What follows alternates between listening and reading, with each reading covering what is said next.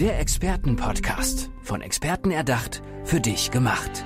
Experten aus nahezu allen Bereichen des Lebens geben wertvolle Tipps, Anregungen und ihr geheimes Know-how weiter. Präzise, klar und direkt anwendbar. Von A wie Affiliate bis Z wie Zeitmanagement. Der Expertenpodcast macht dein Leben leichter. Und die, die uns heute das Leben leichter macht, ist Katharina Tschirschke. Hallo, schön, dass du da bist. Hallo, vielen Dank für die Einladung. Und ich moderiere dich gar nicht lange an, denn deine Expertise ist miteinander reden. Und deswegen möchte ich genauso einsteigen. Ich möchte mit dir natürlich gemeinsam reden und vielleicht können wir dich äh, gemeinsam so ein bisschen anmoderieren. Also ähm, ich weiß, du hast eine spannende Vergangenheit hinter dir, einige Aha-Momente in deinem Leben, ähm, ja. die auch deine, ja, dein Privatleben sehr betreffen und dich ja. im Business aber jetzt auch so an den Punkt gebracht haben, wo du heute bist. Das ist jetzt sehr abstrakt einmal ähm, umrissen. Vielleicht magst du den Zuhörerinnen und Zuhörern erklären, was dahinter steckt. Ja, gerne. Und genauso ist es, wie du das schon angesprochen hast. Ich habe eine sehr lange Leidenszeit hinter mir, habe mich sehr lange wirklich auch als Opfer gefühlt, ehe ich dort rauskam, erkannt habe. Und zwar vor vier Jahren habe ich zum ersten Mal diesen Begriff Narzissmus gehört und mir wurde der Tipp gegeben, das kann sein, dass dein Mann ein Narzisst ist. Ich habe dann wirklich alles für mich versucht rauszubekommen an Informationen, mir selber auch zu helfen, mit dieser Situation klarzukommen. Und es waren wirklich von vierundzwanzig Punkten zwanzig eindeutig. Und ich habe gedacht, die haben zwischen uns gestanden in, in unserer Ehezeit und Buch geführt. So viele Punkte haben äh, miteinander übereingestimmt. Und das äh, gerade dieses Miteinanderreden, ich bin an ihn gar nicht rangekommen. Aber inzwischen weiß ich, wie man es besser machen kann. Mhm. Und das möchte ich gerne natürlich weitergeben, nicht? Weil warum soll man noch einen Tag länger unzufrieden oder unglücklich sein? Ja, ähm, mach doch mal Mut, also miteinander reden. Konntet ihr nachher miteinander, habt ihr eine Basis gefunden, um miteinander zu reden? Oder war für dich irgendwann die Lösung, nee, ich kann dieses Auf und Ab nicht mehr mitmachen, ich kann, ich kann nicht mehr, ich muss das Reden beenden? Ja, wir konnten wieder miteinander reden, aber es war für mich jetzt sehr viel Vorarbeit nötig, ja, auch für mich selber die Grenzen zu erkennen.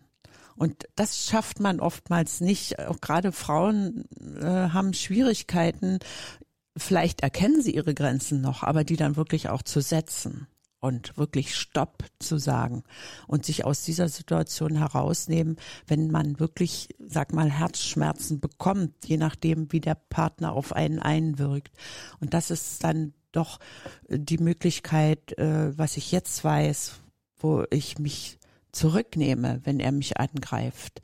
Und das ist eine ganz wichtige Sache. Zwar zuhören erstmal, versuchen, aber wenn es zu schlimm wird, Stopp sagen. Das möchte ich nicht mehr. Mhm. Das ist ganz wichtig. Ähm, lass uns doch mal wirklich ähm, erstmal ähm, da anfangen. Es gibt sogenannte Red Flags, also Anzeichen, woran man erkennen könnte, dass der Partner oder die Partnerin möglicherweise narzisstisch ist. Und dann gibt's natürlich auch ähm, nachher die Lösungen, wie ich für mich diese Grenzen erkenne und setze. Aber lass uns erstmal wirklich vorne anfangen und ähm, ja, den Frauen an die Hand geben, den Männern an die Hand geben. Was Was sind denn diese Red Flags, Anzeichen dafür, dass möglicherweise ein Narzisst in der Partnerschaft ist? Bei mir war es jetzt selber so, dass ich unwahrscheinlich glücklich war am Anfang. Ich habe wirklich gedacht, das ist der Mann auf Erden, was Besseres gibt es nicht. Höflich, zuvorkommend, spendabel, ja. Wirklich, ja. ja. Und äh, dann klar, kommen irgendwo auch mal Probleme auf einen zu, wo man auch sagt, Mensch, das, das hatten wir jetzt nicht geplant, das ist nicht gut. Und da habe ich jetzt selber gemerkt, dass er sehr schnell wütend wurde und schwierige Situationen überhaupt nicht meistern konnte und auch nicht wollte. Und dann noch dazu mir die Schuld gegeben hat. Obwohl er mit an den äh, Entscheidungen beteiligt war. Aber ich war dann jedes Mal schuld. Und das ist so der Punkt, ne? Dass man auf einmal nicht mehr auf Augenhöhe ist. Man das Gefühl hat, was bin ich denn jetzt noch? Nur noch ein Abtreter für ihn? Also das sind so diese mhm. Dinge, äh, wo man aufpassen muss, ja. auch wenn es also, wenn beleidigend sich, wird. Wenn es beleidigend wird einmal, wenn diese Wutausbrüche vielleicht was ganz anderes betreffen auch, aber du das ja in dem Moment abbekommst und du bist ja eine sehr sensible Frau, also das merkt man sofort, du sitzt mir gegenüber mit wachen Augen und bist auch in diesem Gespräch sehr dabei, ne? Also du schweifst nicht ab oder blickst mal woanders hin, sondern da ist eine starke Verbindung und ich kann mir vorstellen, dass sich das hart getroffen hat in dem Moment, ne? Und du dich vielleicht auch selbst in Frage gestellt hast, bin ich jetzt überhaupt richtig? Habe ich das richtig verstanden? Genau so ist es, genau so. Ich habe so viele Momente gehabt, dass ich an mir so gezweifelt habe, dass ich wirklich dachte, ich ich muss in die Irrenanstalt äh, und um psychologische Hilfe. Und das habe ich dann auch gemacht, selber für mich einen, einen äh, Coach mir gesucht, um rauszukommen, bekommen, ob mit mir irgendwas wirklich nicht Wahnsinn. Stimmt. Ja. Und das das war so dieses, äh, auch wenn man versucht zu erklären, sich zu erklären, dem Partner, dass das gerade ein Missverständnis ist, es kommen ganz andere Sätze raus. Es kommt eine ganz andere Antwort, als ich gefragt habe. Also das sind so Dinge und umso mehr man sich dann reinziehen lässt, umso schlimmer wird es. Da, da ist dieses Stopp sagen eben so wichtig. Mhm. Es ist wirklich so, ich war so verzweifelt äh, immer wieder und das Komische ist dann, dass wenn ich ganz unten am Boden war und geweint habe, dann war er der liebste Mensch und hat mich wieder rausgeholt. Verstehe. Ja? Und schon war man in so einer Abhängigkeit, ach, jetzt wird's gut.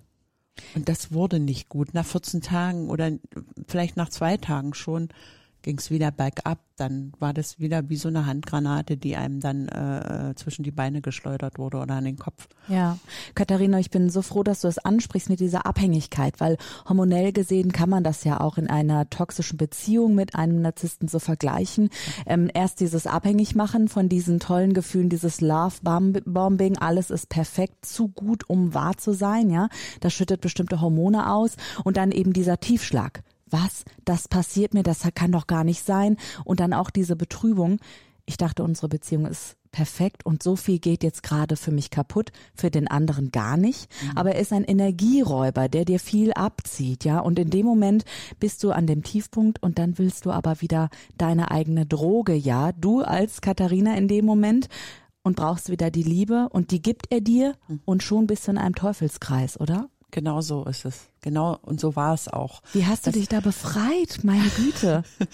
äh, ich, ich, also, ich habe äh, vor vier Jahren erst überhaupt gehört, dass es Narzissmus gibt. Und bis daran habe ich immer wieder versucht, mich zu erkundigen, was läuft bei mir falsch, was läuft bei mhm. uns falsch. Und erst dann habe ich selber mitbekommen, aha, es gibt Narzissmus. Es liegt überhaupt nicht an mir. Es liegt nur an mir, weil ich es mir gefallen ließ.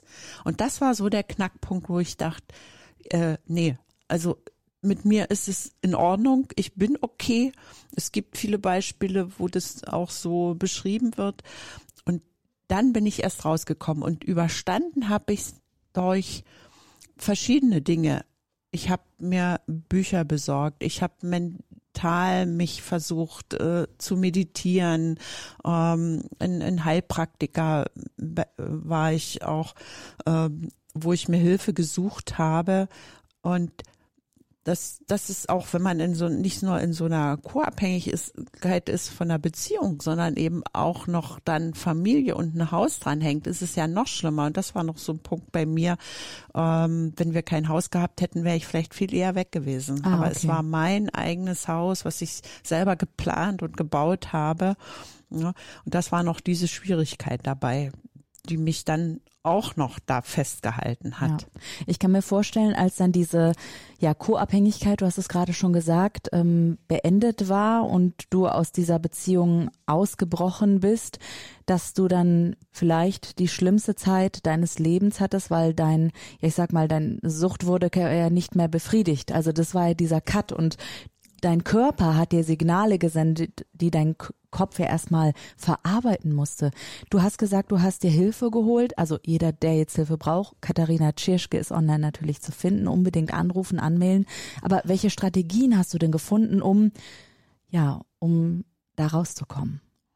um die Emotionen zu verarbeiten. Das waren, waren wirklich verschiedene. Dadurch, dass ich aber schon im Vorfeld, äh, wo ich gemerkt habe, das läuft hier irgendwo alles schief, was, was ist mit mir falsch, was, dadurch habe ich ja schon so viele Informationen bekommen, habe schon so viele Tipps auch an die Hand bekommen, die ich ja in dieser Zeit dann schon auch für mich selber angewendet habe. Und das war wirklich auch eine Meditation, wirklich in sich zu gehen, ähm, habe mir viele Bücher durchgelesen und erst als ich dann wusste, aha, es gibt Narzissmus, vorher hat mich überhaupt nie jemand darauf gebracht, ich, wie gesagt, ich kannte das Wort überhaupt nicht, äh, dann gab es für mich eine Erklärung und das war dann nochmal so eine einfache Sache, aber gerade mit dieser Sucht, wenn man dann sich rauszieht, äh, man hat den Eindruck, ja, gehe ich doch wieder zurück, habe ja. ich was falsch gemacht, ei Gott. Und ähm, auf der anderen Seite hat er dann aber angefangen zu betteln und und nein, lass dich nicht scheiden und so. Puh. Und ich dann gesagt habe, warum soll ich, dann war ich aber schon wieder so weit gefestigt, dass ich gesagt habe, warum soll ich mich nicht scheiden lassen, welche Gründe? Er hat mir ganz viele aufgezählt. Und dann sage ich, na, das sind doch aber Dinge, die du nie machen wolltest für mich. Naja, ich mach's für dich. Ich sage, nein, falsche Antwort. Also ich war dann wirklich in diesem Prozess schon so weit gefestigt, als ich dann rausgesagt gesagt habe, ich ziehe aus. Äh, Klasse. Dass ich dann auch ähm, ja alleine gewohnt habe, mich gefreut habe drauf und mich so wohlfühle und denke, meine Güte, Mädel, warum hast du denn das nicht schon viel eher gemacht? Und Katharina, das Schöne ist, du bist noch einen Schritt weiter gegangen. Also erstmal Chapeau, dass du da so rausgekommen bist mit Strategien, die du hier schon verraten hast, Meditation, Literatur, Partnerin an deiner Seite, die dir dann auch psychologisch geholfen haben, Beraterin, Coaches, wie du eine bist. Und du gehst noch einen Schritt weiter. Du gibst jetzt dein Wissen weiter. Wie ja. machst du das ganz genau? Wer kann zu dir kommen?